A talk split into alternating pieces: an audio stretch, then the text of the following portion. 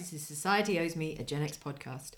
The pod where we go A to X through grunge, indie, alt rock, pop, movies, soundtracks, TV, and general Generation Catalano goodness.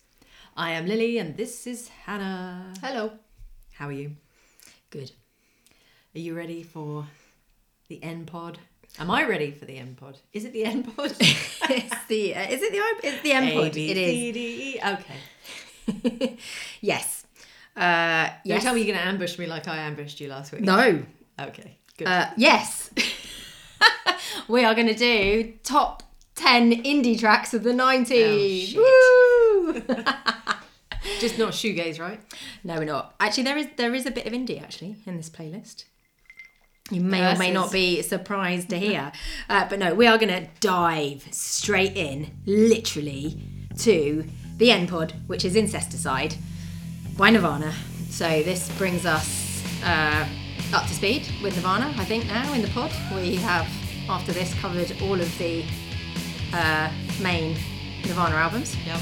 Might want to knock it down just a teeny Is it a tiny bit loud? Is it a bit, bit loud to you? There we go. Perfect. Better. I'm struggling Okay. to hear you.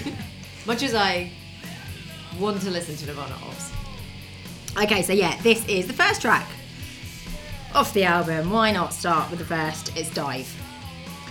Um, so, Incesticide is, if you remember, a compilation uh, made up of, um, well, one non album single that came out in 1990, Sliver, which I'll talk about next, a bunch of B sides, a bunch of demos, outtakes, some cover versions, uh, and some radio broadcast recordings. And it came out in 1992, end of 1992, uh, December the 14th in Europe, and a day later, December the 15th um, in the US.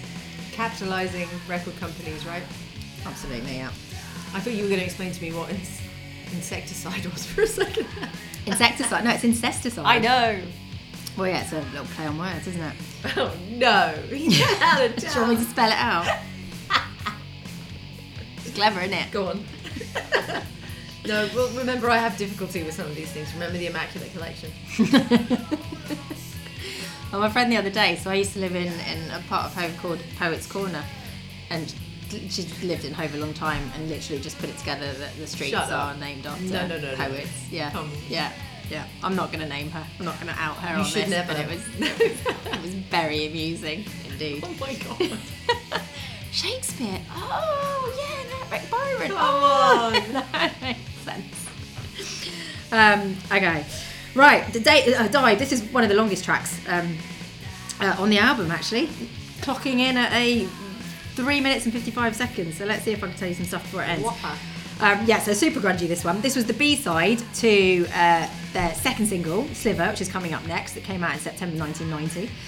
Um, and uh, it was first recorded in the spring of 1989. We're going way back to uh, the 90s, uh, the 80s. I was not Um, then. It's the 80s. Ah, You're yes, but it didn't come out until until until the 90s. All right then.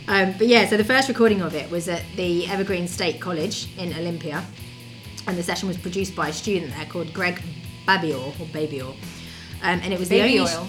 Ba- yeah, that'll do. Babior or Babior, I don't know. Okay. Ba- B A B I O R. Oh. Baby Babior. Do you think it's made called say Baby it Oil? now. I'm thinking of that nicknames Johnson. bottle. um, yeah, so it was the only studio session that they recorded with Jason Everman, their second guitarist, who you might remember off the uh, off the Bleach artwork. And we discussed Bleach a little bit way back in Beers for Bangers in our very first series, so you can check that out if you haven't already. Yeah. Um, Um, pardon the uh, the audio Well, quality yeah, there. It's. Well, it's not as bad as I remember, but it's Not as bad as A. yeah, nothing's as bad as A. Um, yeah, so Jason was credited on Bleach, but he didn't actually play on it. Um, uh, and then they first performed it live. Um, oh God, I meant to do the maths on this, but it was exactly a year ago tomorrow at time of recording this. Uh, uh, uh, ah, stop. Um, in uh, in the Lindblom Student Centre at Green River Community College in Washington, which I assume is the Green River that Green River are based on. Indeed, the Green River that the Green River Killer Yeah, left his um, all of that. at. You are Um, correct.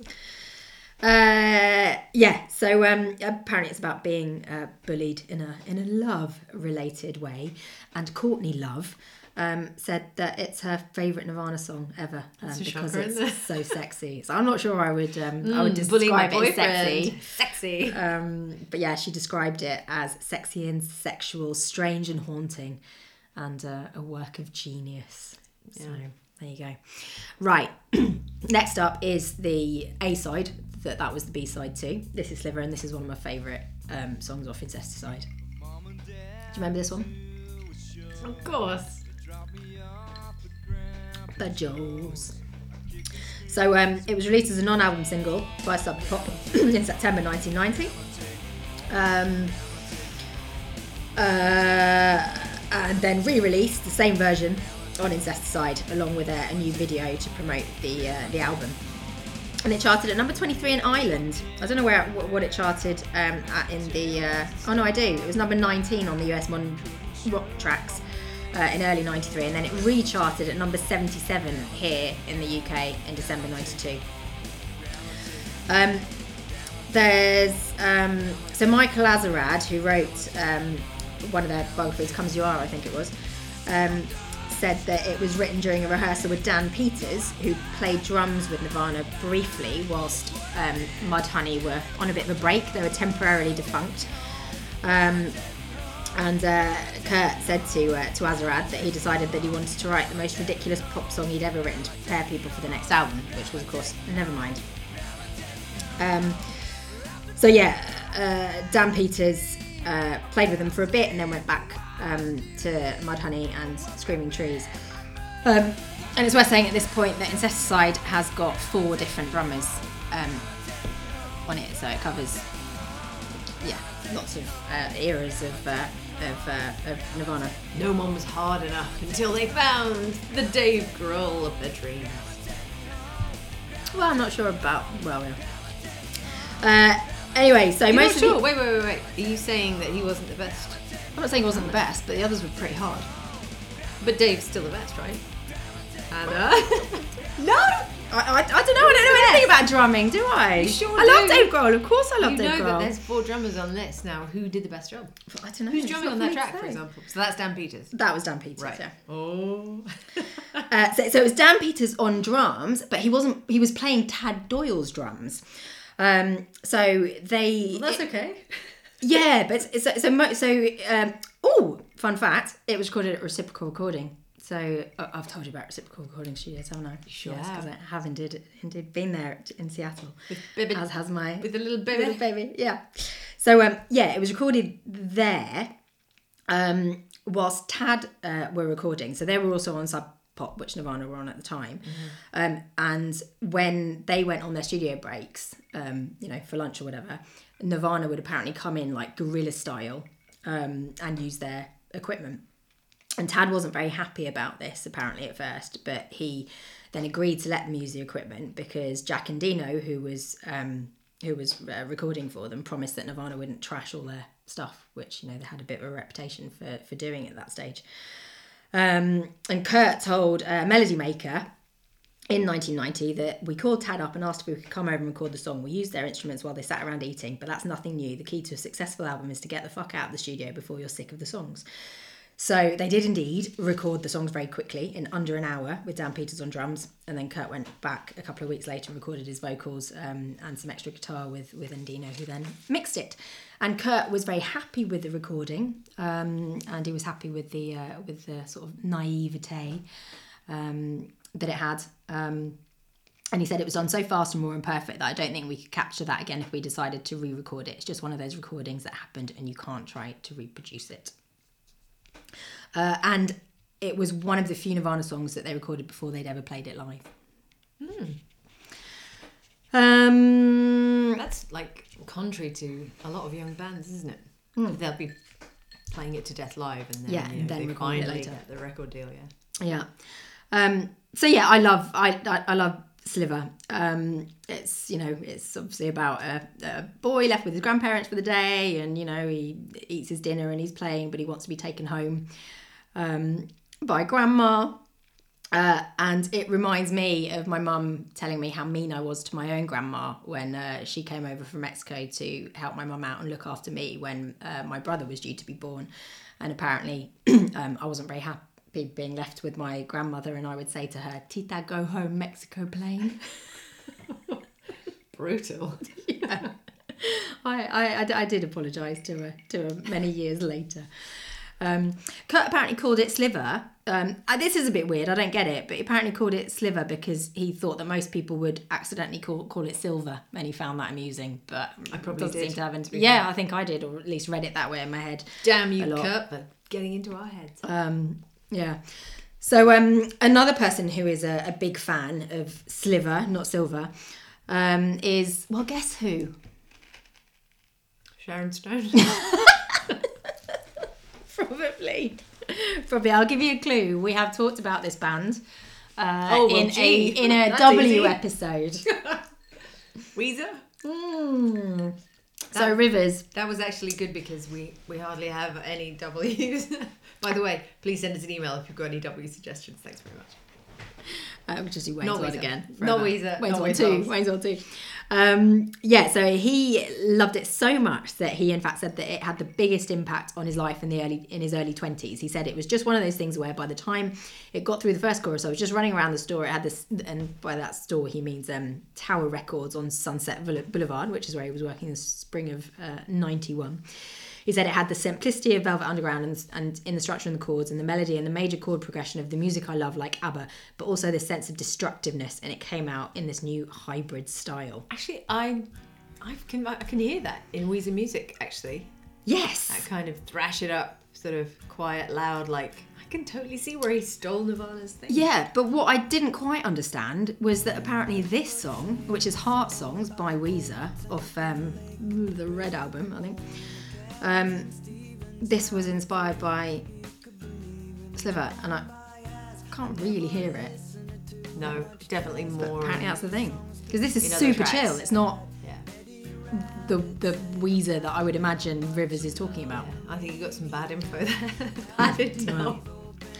Definitely, you can definitely hear the influence on Weezer for sure. I never knew that though, so that is a very interesting fun fact. Yeah, yeah, and um, yeah, the video. I don't know if you've seen it, but um, it's got little baby Frances Bean in it. Well, well, not baby actually. She's she's she's dancing at that stage, um, and Kurt's like holding her from behind, like with a uh, with his arm sticking through like you know card bit cardboard, um, and it's quite cute. And Dave Grohl is on drums um, on that, but he doesn't actually play drums on on the track. Um, oh, and Kurt's wearing a red and black striped mohair sweater that Courtney had bought uh, bought for him um, after a Nirvana show in Belfast. Not too, not too far. Ah, isn't that where they, when they were on that uh, tour where they got engaged in the car? Yes, I think so. With therapy supporting, wasn't Yes. it? Yes, yes. I think that will be the same one. God, it's like we're putting it all together, Hannah. It's a giant patchwork quilt of rock. Okay, so that's enough uh, Weezer because this is a Nirvana episode. So this is Stain, uh, which is basically like the incesticide version of, of Negative Creep. Um, uh, and pretty self-explanatory, really. It's about Kurt's sort of perceived image as a negative, brooding, monk-like hermit. Um, so it was it was first on Blew, um, from, on the Blew Blew EP, which was the first single off of Bleach. Um, and it was produced by Steve Fisk, who you uh, you may recognise the name from having It worked with fish. Fisk. It's Norwegian for fish. Oh, is it? Learn something new every day. Uh, but yeah, he worked with Screaming Trees and Soundgarden, amongst many others. Um, but he, as in Steve, Norwegian Fishman, um, Steve Norwegian fish. I love it. Yeah, he wasn't very impressed apparently when he first saw Nirvana. Um, and he first saw them live with Jason Everman, and it was Jason Everman that put him off because he felt he was too like macho metal with his like you know flicking his his swinging about, hair. and yeah, exactly, a bit sort of cock rocky. Um, but he changed his mind when Bruce Pavitt of, of, uh, of Sub Pop sent him a copy of, of Bleach, so he uh, agreed to work with them. Um, uh, they originally planned to release the EP to promote uh, the European tour that they were on at the time, but the EP got delayed, um, so it was released exclusively in the UK after the tour. So, you know, lucky us. Uh, there was quite a lot of interest in the UK after Bleach anyway, and then John Peel lovely John Peel promoted it, um, and as a result, it charted at number 15 on the UK indie singles chart. And Ash have also covered it on their Numbskull EP that came out in 1999, but I can't play that because it's not Spotify. Good. You don't like Ash? Not really. Oh man, this Well, could be our next day. Why would they cover Nirvana? That's like. Why wouldn't they? It's totally logical. No, but? It's totally wrong. What? Basically, the rule is don't cover shit if you can't do a better job. And I agree with that. Or at least make it vastly different. I'm sorry, I just don't like Ash. I don't like their attitude. have you heard the Ash version of Stain? I don't like their jib, okay? I never wow, what did. did Ash ever do to you? Nothing. The only thing they have going for them is that they're Irish, right? Yeah. That's it. Oh, harsh, harsh. Right, on that note. Been a Son fan. Sure. This is another one of my favourites off the. T- I really like the like the the poppy ones uh, on this. And There's um, nothing wrong with that. So this We can't all be Pantera fans. This was also on that Blew EP, um, but a different version. So this one, the Incesticide version, was was a was an alternate uh, version that hadn't been re- released um, before, and it was recorded uh, for a session with Mark Goodier from our very own BBC Radio One uh, evening session at Maida Vale Studios uh, in November 1991, and it was the last session that Nirvana ever did for the BBC. Um, and three of the four songs that they recorded in that session ended up being on Incesticide. Um, it was written in 1989, so another super early one. Um, and there's a, a solo home uh, demo that features Kurt on vocals, guitar, and bass um, on Montage of Heck. Um, have you seen the Montage of Heck movie? You must if you haven't seen it already. long. It's brilliant. Saw it at the Pitch House in Brighton when it came out, like that Blind Melon styly showing. Um, and again, it was uh, this was uh, Steve Fisk uh, worked with him on that, and he said um, because it was Nirvana's first time recording on the new equipment that he had. Uh, when it was all over with, they played this really loudly on the big speakers three times and stood up on the client tables in the background and danced, and they were really, you know, euphoric um, after having recorded this. Uh, and I can see why, because it's it's it's it's a banger. Yeah, it's pretty. Um, they apparently considered it for MTV Unplugged, but um, as far as I know, they didn't rehearse it, and uh, yeah, they didn't end up performing it. Uh, but the lyrics, it's one of Kurt's um, sort of earliest commentaries on on gender and and sexism. Um, again, pretty self-explanatory. It's about a girl whose parents would have preferred a boy.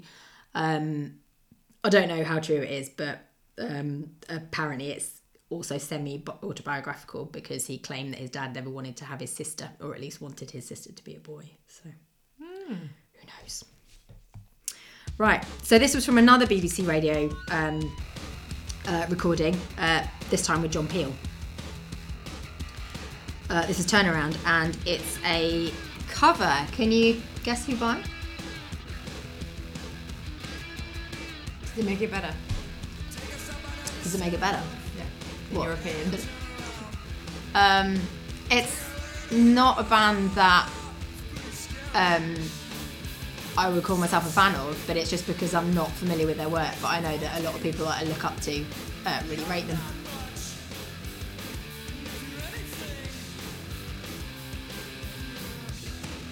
No, I was going to try and guess. I So don't know. they, they, they wear funny outfits, funny hats. Devo? yes! Shut up. Well done! no way. What's Yeah. about grunge bands being obsessed with Devo? Yeah, like Pearl Jam love them as well, don't they? So bizarre. So yeah, so Devo, the Devo original, um, was released as a single as a single when they were on Stiff Records um, uh, in 1978. It was on their Be Stiff EP, but I think it was also a B side to to Whip It, which was their like Whip it big big ones. Yeah, yeah, um, which came out in 1980. Um, but yeah, like the, it's. It's, it's, it's very different. In fact, I'll play you the Devo version. Here we go. I was actually far and more enjoying the Nirvana one. Well, there you go. So I think Nirvana have done Bravo. exactly what you have accused Ash of, of not, Not doing, even though you haven't even heard the Ash I don't need to accuse them. I know. There's no way Ash can do it as good as Nirvana. You know it. I know it. Ash knows it.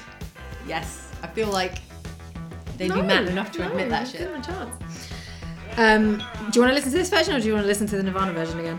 Well, I tell you a little bit more. Actually, we're going to listen to this version. Thanks for Um, asking. only because only because I think you can decipher the lyrics a little bit better on the original on the Devo version. Um, but they're quite funny. It's like this. Um, Sorry, I'm just Uh, gonna I'm just gonna get some more tonic because all this Nirvana, you know, I'm drinking more gin here. it's uh, to quote Wikipedia.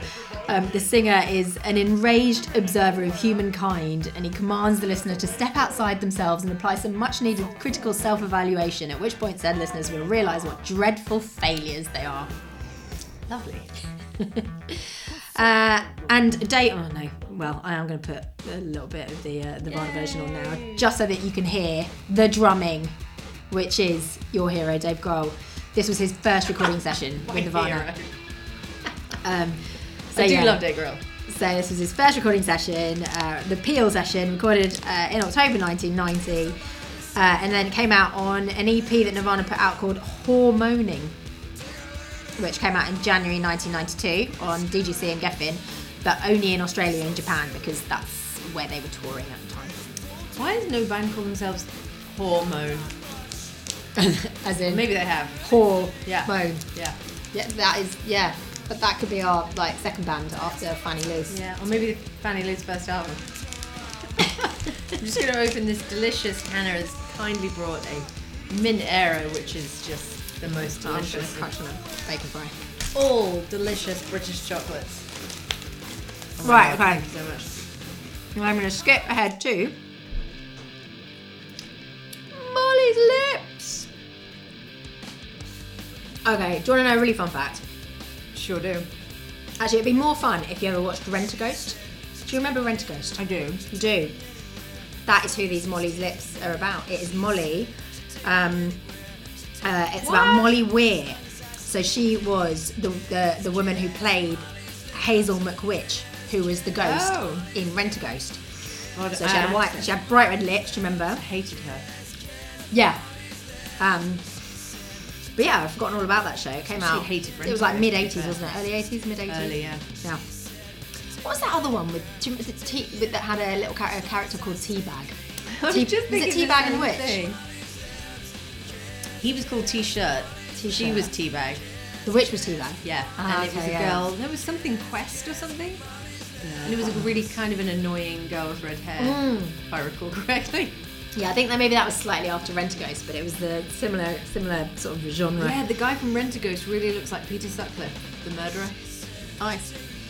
He does. Look. Oh God, he does. Spooky. Um, yeah, so another cover. Uh, I said that there'd be a little bit of indie on this. Can you guess who this was a cover of? Kurt said they were his favourite band ever. Do you want a clue? Yeah. So he named his daughter Oh. after one of the members. We have talked about them before. Oh, I thought she was named after Frances Farmer.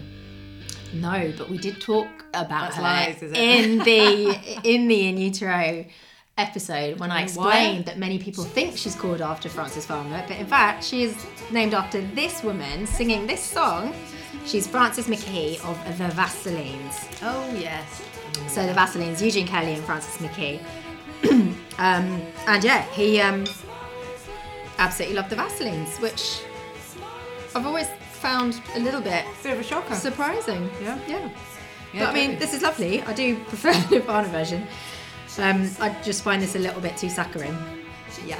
This, Um, do you know what this song reminds me of?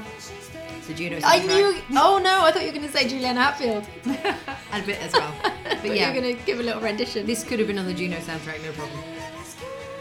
No, no, I don't think so. You think you're Kimya Dawson maybe in the Mouldy Peaches? You think Yeah. it sounds like that? No, no. This is that little horn is really weird as well. um, but yeah, so uh, the Nirvana version came out on a vinyl-only split single with a band called The Fluid, who had a song called Candy. So it's Candy and Molly's Lips by Fluid and Nirvana, and it came out on Sub Pop in 1991. Um, uh. What else can I tell you? Oh, so the Vaseline, so the Vaseline split up, but they reunited to play a gig with Nirvana in Edinburgh on their 1990 European tour, which I think is that same European tour that we mentioned before. Um, and in the liner notes, um, Kurt listed that show as one of the most rewarding moments of Nirvana's life. Okay, another cover. Do you want to guess who this is a cover of? Um, I can give you a clue. Kurt called them his favourite band. the Vaselines. Yeah, well done. it's another Vaseline. Good memory. Good 10 second memory, Lily. Well done. so proud of myself. So uh, yeah, this was also um, this is this was also recorded in that uh, John Peel session, and um, I again I prefer this version to the Vaseline version, but um, it's about how you know everything's sunny when you're with your sweetheart, and then rainy when they're when they're gone. But do you want to know how Kurt discovered the Vaselines? Indeed, I do. So there was a record label called K, um, set up by this like scenester in Olympia called Calvin Johnson, who um, played in another band that Kurt was a fan of called Beat Happening. And he set this label up in the early 80s so that he could make compilation tapes of his favourite bands, who included obviously the Vaselines, uh, but also the Melvins, um, Knife from Japan, um, and various bands who were big influences, big influences on, on, on Kurt in the early days. Um, and the logo for K Records was a K that Kurt ended up tattooing on his um, on his arm. Do you want to hear a little bit of the original? Yeah.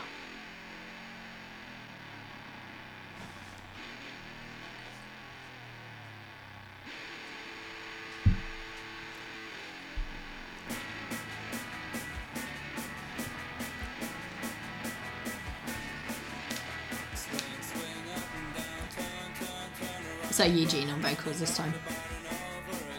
Preference? Between this version and the Nirvana version? Yeah, the Nirvana version. There she comes again. Is that the correct Al? I think it's That's the all right right until. Frances comes in. Bless her. All right then. In that case, you'll recognise this.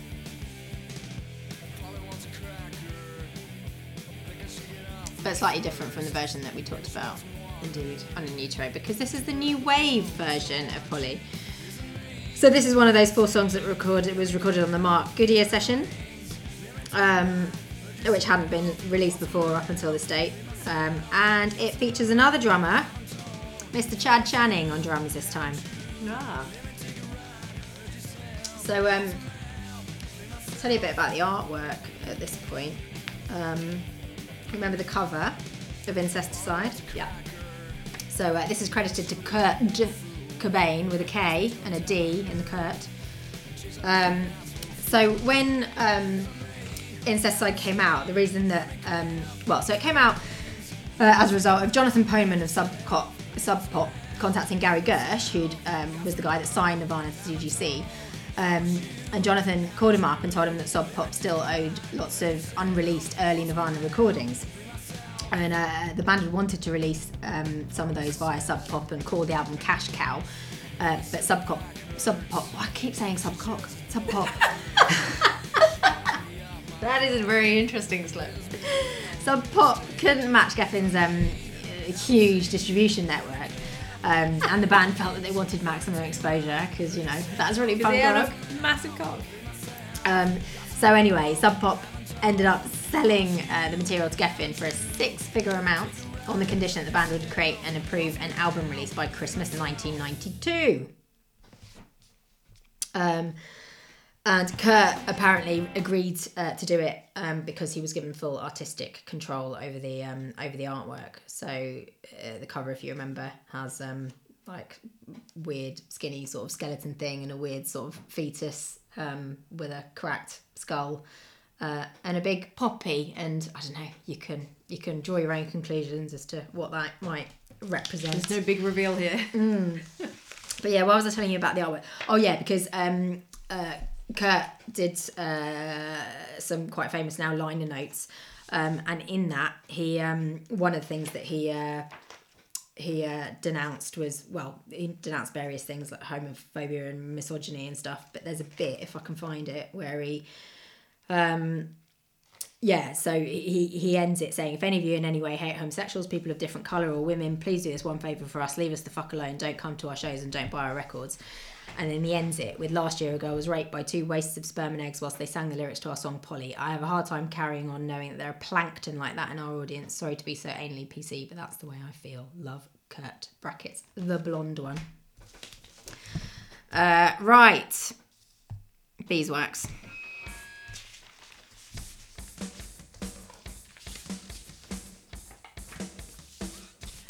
That shows a lot of responsibility as a as a musician when you know you're aware of people doing things in, almost in your name Oh yeah. and, and calling that out. You know, so many bands I feel like have backed away from that and said that's not a responsibility. It's nothing to do with us. Which, I mean, it it isn't, but it, there's nothing wrong with denouncing it when it does happen. You know what I mean? Yeah, and I think at this point, um, he was str- he was starting to struggle a lot already with you know when in utero The burden. Well, no, but it also like um, I can't remember how he put it, but it was that basically trying to lose fans, wasn't it? Because he was aware that a lot of the people in his audience were those jocks that you know he hated at school or bullied him at school, and he didn't want those people to be his fans. So you know, I guess that's who he's addressing there as well. Um, and yeah, it must be a horrible feeling to um, you know to find out news like that as well. Bloody hell. Um, right, so Beeswax uh, came out on a compilation album called Kill Rock Stars. Um, so they were starting to get a bit worried that their punk credentials um, might be questioned a bit after going from, you know, indie grungy sub pop to massive Geffen Records. Um, so they decided to, one way to kind of like, you know, get over that would be to make this very grungy, punky song available. And they did it on Kill Rock Stars that came out in 1990, 1991. And other people on that um, album included Bratmobile, the Melvins, Courtney Love, and Bikini Kill, who we've just put tickets to see. Yay! Um, yeah, and all those bands, um, either or or both, um, re- uh, performed at the 1991 International Pop Underground Convention, or and were from Olympia. So yeah, I mean, it's shouty, it's grungy, it's I like it.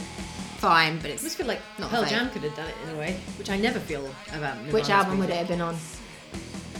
Versus. Really? Oh, I'd have put it down as Vitalogy. Really? Nah, it's not slick enough for Vitalogy. For me.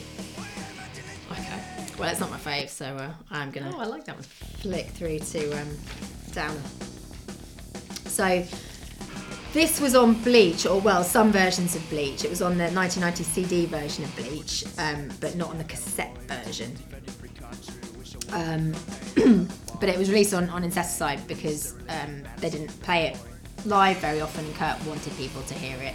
Um, it was his uh, uh, attempt at like a political song, so he's um, lamenting nuclear war and radicals who believe the world's going to end, among um, other issues that I guess were worrying him at the time. And he said that he was, he said, I was trying to be Mr. Black Flag punk rock guy. I didn't know what I was talking about. this was honest. Yes, Black Flag! But yeah, I prefer this one to Beeswax. I like them both. Don't, you know, don't be, don't have a favourite child, Hannah, Oh, I've definitely got very. when it comes to this Uh, hear a bit more, or shall I skip through to Mexican seafood? Go ahead. I think this wins the award for best title. So I can only assume that this song is about ceviche. Of Um, course. What else? could well, what, well, good question. Song facts say that it's probably about yeast infections, Lovely. And that it could also be about food poisoning or other illnesses. And you know, I think they, they've probably got a point. Like How rude. the lyrics are really gross. Um, in fact, I'll let you listen to them. Did you hear that? It hurts when I pee. Well, we've all been there. or not. They're, they're, they're gross. So all the itchy flakes, it's a flaming. All the gels and creams, it's pertaining to a fungus mold cured by injection. Hope it's only a yeast infection. I won't read you all. They get they get worse. They get worse. But yeah, like he did have a bit of an obsession with bodies and you know fetuses and How are you supposed to concentrate on singing if you've got, you know, an uncomfortable painful itch or Well, yeah, I- seepage? Well, yeah, yeah. He did suffer from stomach problems a lot as well, didn't he? It's going to be on your mind, then obviously it's going to come out of your mouth. Yeah. That's a very Guns N' Roses type guitar breakdown, though. You know It is a bit, isn't it? Yeah. Um, this was first released on an album called Teriyaki Asthma Volume 1, which I think is a fantastic title. That's like, I, I know it's got a name, but it's like where you take two completely unrelated words and stick them together. Teriyaki Asthma, it's great. L7 were on that as well. Um, okay, moving on. I love teriyaki and I have asthma. I think it's for me. Love teriyaki asthma, not so much. um, this is a great title as well, actually. This is Hairspray Queen. Um, it was one of the very first Nirvana songs. It was a, a, an integral part of their early club shows, apparently. Um, and this version was recorded in early 1988, which I think makes it the oldest song on the album. Um, I think I disagree with Song Facts on here. Um, so Song Facts says it, it appears to be about 1970s uh, and styles of the time, like big hair and disco. But I think it's more likely to be about like the glam metalers and you know all of those cock rockers that he the early hated. early 80s was punk. Everybody used hairspray. Yeah, so that's my point. It's like the the the, the big hair Dudes. cock rockers um, that he was taking the piss Yeah, but the out. punks aren't the cock rockers. No, no, but the, the hair, the big, Big hair Tommy metalers, Tommy the glam Lee hair. metalers. Yeah, versus, yeah, yeah. you know, your punk Yeah. the mohawk. well, and Axl Rose and all Siouxsie those. Sioux type hair. I wouldn't call her No, I'm talking about Motley Crue and Axl, mainly Axl, I think. But I mean, who didn't, knows? no, Axl didn't have that big. Well, he did have a little poof Kurt did hate in hate the 80s, but then he slicked down, didn't he, with his with his bandana, Oh, his gang style bandana. But yeah, I don't know. I'd, I'd, I'd like to read it more like that because yeah, he loved classic rock, but he really hated Guns N' Roses and Motley Crue. And in fact, what did Eddie Vedder say recently about Motley Crue? Didn't he have a bit of a go at them on Twitter or something? No, it was Nikki Sixx saying that Pearl Jam were boring. But wasn't it in response to Eddie Vedder having said something? Oh yeah, I guess he did. Yeah, Can't remember what now. just probably that they were dicks. I struggle to recall. I'll check Twitter. A fair comment. It was. I remember thinking it was fair, but Yeah. I guess it was expected that he was going to come back with. But yeah, I, I don't know. I, I like to think it's more like that. In fact, so Chris said that um, I've got this fantastic book which is called Nirvana: The Stories Behind Every Song. That is literally that. And in this book about this song, um, uh, uh, Chris is saying that uh, punk rock galvanised people in Aberdeen. That all the misfits realised that rednecks weren't just dicks; they were total dicks. Punk rock had cool political, personal, had a cool political, personal message. So it was like the opposite of, of cock rock. Um, apparently, it's also um, well, Kurt and Chris were, were both very influenced by Gang of Four, and this song in particular was uh, was very influenced by Gang of Four, who were from Leeds. Did you know? I did, I did not know that. You are full of the facts today, Hannah. Okay, final fun fact on this song is um, the first time that Nirvana ever performed. Apparently, a girl asked Kurt after the show if he'd made up the lyrics about this song on the spot about her. I mean, what a narcissist! Um, and he was quite taken aback apparently because it was the first time that his lyrics had been interpreted differently from uh, from what he'd meant them to be. Uh, and that apparently informed his musical direction moving forward. How I don't know, but there you go. Have you found it yet? Not yet. Please continue till I find In the it. meantime, actually, this is a trio of fantastic titles. This one's Aero Zeppelin. So, do you want to guess what this one might be about? no clue. Okay, another Would you drummer like on some this one. arrows since you bought it? Speaking of arrows, I don't. I don't find Aero Mint Aero complements my gin at the moment. Maybe later for dessert. you talking. My first Be silly. Okay, another drummer on this one. This time it is Mr. Dale Crover of the Melvins, who I believe you mentioned a few times in your My own. Mm, M is for Proto grunge, maybe. Yes. Sadly, a brutally ignored uh, pod episode that we did. So if you haven't listened, go and check it out. Uh, this is another one that was recorded uh, uh, back at my old stomping ground of reciprocal recordings in 1988. Um, so, between recording with Dale Crover and finding Chad Channing, in that period, uh, apparently Kurt put an advert in uh, in Seattle's Rocket magazine um, that said heavy light punk rock band. Aerosmith, Led Zeppelin, Black Sabbath, Black Flag, Scratch Acid, Butthole Surfers, Seeks drummer. Sorry, would you like to know what Eddie Vedder did say about Motley Crue? Yes, please. it's funnier than I remember, actually. He's, he called Motley Crue vacuous and said he despised them. Fair. During a And so what did. Nikki Sixx say back? And he also pointed out um, that um, he was during an Earthlings gig and Chad Smith was playing the drums. He was like, "Look at that beautiful kit, and don't worry, it's not rotating or it's not going to fly anywhere. It's just going to stay exactly right." there." And what did Nikki Sixx say back? Something that they were the most boring band in history. Oh, lame, lame, lame. Which, you know, to be fair, Pearl Jam didn't actually have anything to do with those comments. It was Eddie Vedder himself as a solo artist. So I feel aggrieved on behalf of Stone and Jeff. yeah, but Stone and Jeff. Matt. Stone and Jeff think the same. And Mike. Come on, you know they do. I'm just saying. Don't don't come after Stone. Stand down, Nikki Sixx. Don't know who you're messing with. Pearl Jam fans. Crazy. or they're not crazy, but they will come after you on Twitter. Careful, you'll get gifts in your letterbox. Tiffany I think wrap. everyone will agree with me on this. And, and frankly, Eddie Vedder on this one. Um, apparently, in their at their early gigs, Nirvana used to cover uh, Led Zeppelin, specifically their "Immigrant" song, um, which I don't have a version to play you now. Oh, great. but I would like to hear hear that. Uh, okay, right. I'm going to skip along to penultimate track, "Big Long Now." So this was previously unreleased and Melvin's influenced. Not sure what it's about. Song facts, which I'm starting to have big doubts about, thinks that it's um, about an alien encounter. Oh, well, it probably isn't. Well, it does. The lyrics do go like, "She's not turning green. Why can't I hear and instantly grow?" Which apparently then means that it's about extraterrestrials. I don't know. Really? Because that's not what I was thinking. What what about about? Genius lyrics? What did they Oh, have? I, I, I'm not sure I looked at Genius this time. don't know. But I can tell you what Chad Channing said about it. Go on.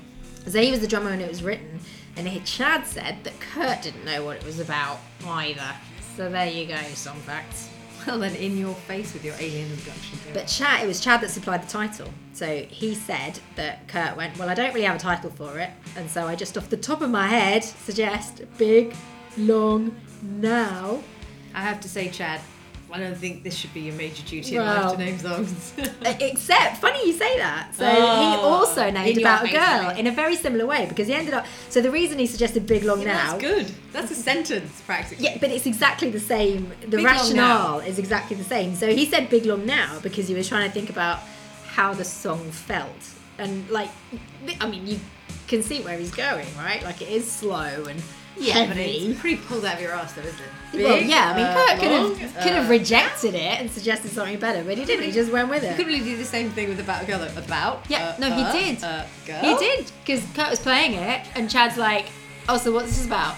Kurt says, "About a girl." Why don't you call it about a girl? completely different. No, but It's it's completely exactly the different. same. It's Hannah, totally don't go literal. Wayne's on me. Just hear me out. Go on then. no, that was It is. You know what I mean. Same formula. And if you Same want to know what I mean by Hannah going Wayne's World, please listen to our best Gen X movie ever podcast episode. And Wayne's World 2, which is going next. which is never, ever Over Lily's spoken about. So yeah, it is a bit of a big long now, but I, I don't know, I really like this track. D- really? Weirdly. I really, really like it. I, don't know, I like it more than I feel like I thought I would. That's my favourite greeting card at the moment. What? The picture of the guy standing outside his house, and the bin man's there, and he says, "Where's you been?" And he says, "I've been to the gym." And the man says, "No, where's your wheelie bin?" And he goes, "Okay, I've been down the pub, but don't tell me."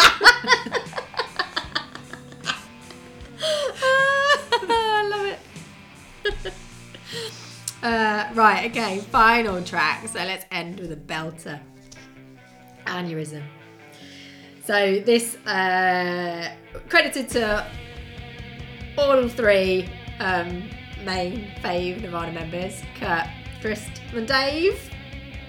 Um, uh, so a version of this had been released before, but this is an alternative version that hadn't been released before. Uh, but it was written in 1990. First performed at the Off Ramp Cafe in Seattle, which I Oh. feel like we've talked about. Just Why have we talked about the off-ramp? Strikes a chord there. Where could we possibly? oh, don't Yeah. send us emails. We know. So this was the uh, the B side of "Smells Like Teen Spirit." uh, That came out in '91, but not this version because this is uh, another Mark Goodier session version. Um, and of the four songs that they recorded during that session, they spent the longest time working on Aneurysm using fade ins and fade outs on the backing vocals to give that strange vocal effect that you'll hear shortly, and an overall lighter feel than the original version uh, which was the one that was recorded at, at Music Source um, and was on the Hormoaning EP that I mentioned earlier.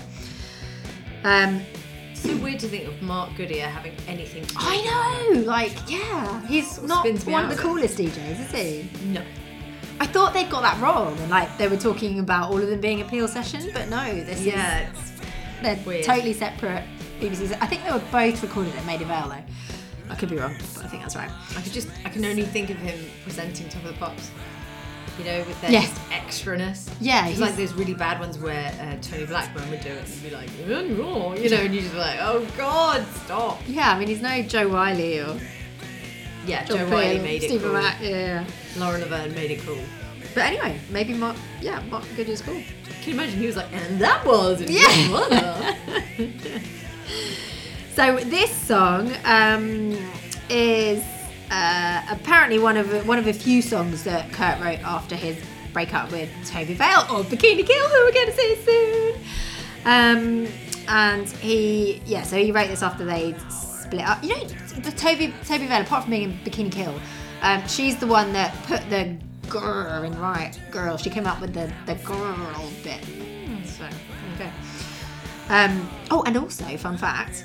So everyone knows how Kathleen Hanna gave Smells Like Teen Spirit the name Yes. from the deodorant. So apparently, I mean, I, I, I don't know that this is, you know, 100% true, but I have read that it was Tobi Vail's deodorant that she was actually referring to. That the Teen I Spirit deodorant was belonged to Tobi yes, Vail. I believe that is true. But then I also thought the Teen Spirit deodorant was a man's deodorant. Uh, no, I think wrong. you're correct, but like, if that was true, then Kurt would have known what it was. Yeah, So but I don't think he did. Then Yeah. again, maybe he doesn't examine his girlfriend's uh, toiletry bag. Well, also, I- I'm not sure that his personal hygiene was was great at that stage either. So maybe he did not use deodorant. I don't know. Well, Corny's gonna come up. well, it, he kind of like said as much on Stain. Like, Yeah, but I read an interview where uh, Courtney, and this is back in the 90s, which I never forgot it, where she said that Kurt uh, was her blonde baby duckling and he always smelled delightful and wonderful at all times. And it was weird that he was just sort of beautifully scented. Well, I mean, maybe it was love. I'm just saying, I remember reading that. I'm, I'm sure it was love. uh, yeah, so this song was um, like an attempt to, to try and win her back. Um, unlike other songs about her, like Drain You, um, which was rather different. But yeah, yeah, she keeps pumping straight to my heart. He, he's got a nice sort of turn of words, I think, with this as well. He talks about shooting the shit and beating the beat out of me. Um, but yeah, this was never on a studio album, but it is a fan fave and uh, it was a regular part of their set lists in 1991 and 1992. Um, another fun fact, not so fun for Kurt, I guess. So they, they met, Tobi, back, Tobi, that is, and Kurt met whilst they were hanging out with the Melvins. Um, but apparently, a lot of people said that Kurt was way more into her than she was him, and that she ended up being sort of quite dismissive of him. So, um, Bet yeah, she regretted that. quite a quite a heartbreak for him. So that was Nirvana's Incesticide. Hurrahs! Well, thank you very much. I've gained some valuable Nirvana knowledge, which I did not know. Which is surprising because we have done many a Nirvana album. Well, I think that Still that- more to know. Yeah, that covers them all now. We've did Bleach, we've done Nirvana, In Utero, Unplugged, and finish it off with uh, Case closed, I guess. Yeah. Not not the correct order, but there you go. Don't need it to be in the correct order. It's fine. It was the 90s. We can do whatever we want. Thank you very much for that. Um, so if you need to or you wish to, you can contact us through Gmail, uh, Society Owes Me a Gen X podcast at gmail.com. You can find us on Instagram, Society Owes Me a Gen X podcast, Twitter at SomaGXP, which we are trying to make happen. So please help us in that respect. And you can leave us a voice message on Anchor FM, which would be nice. We'd love to hear your voice. And leave us a five star review on Apple if you so feel moved to do so. There's some sort of rating system on Spotify. Wouldn't hate you if you did that either. Tell a friend, bring a friend, show a friend. I don't know. Do something in the name of so much EX. Tell us what you want to hear more of or, or less of. Do you want more metal? You're probably not going to get it. You, You can't have any more of Nirvana, sadly, but well, There's plenty other- Well, well. there's other stuff that we Yeah. could definitely come together. Anyway, You um, want Wayne's World 2? You let us know. and if you don't, let us know. Ta-ra. That's us. Bye.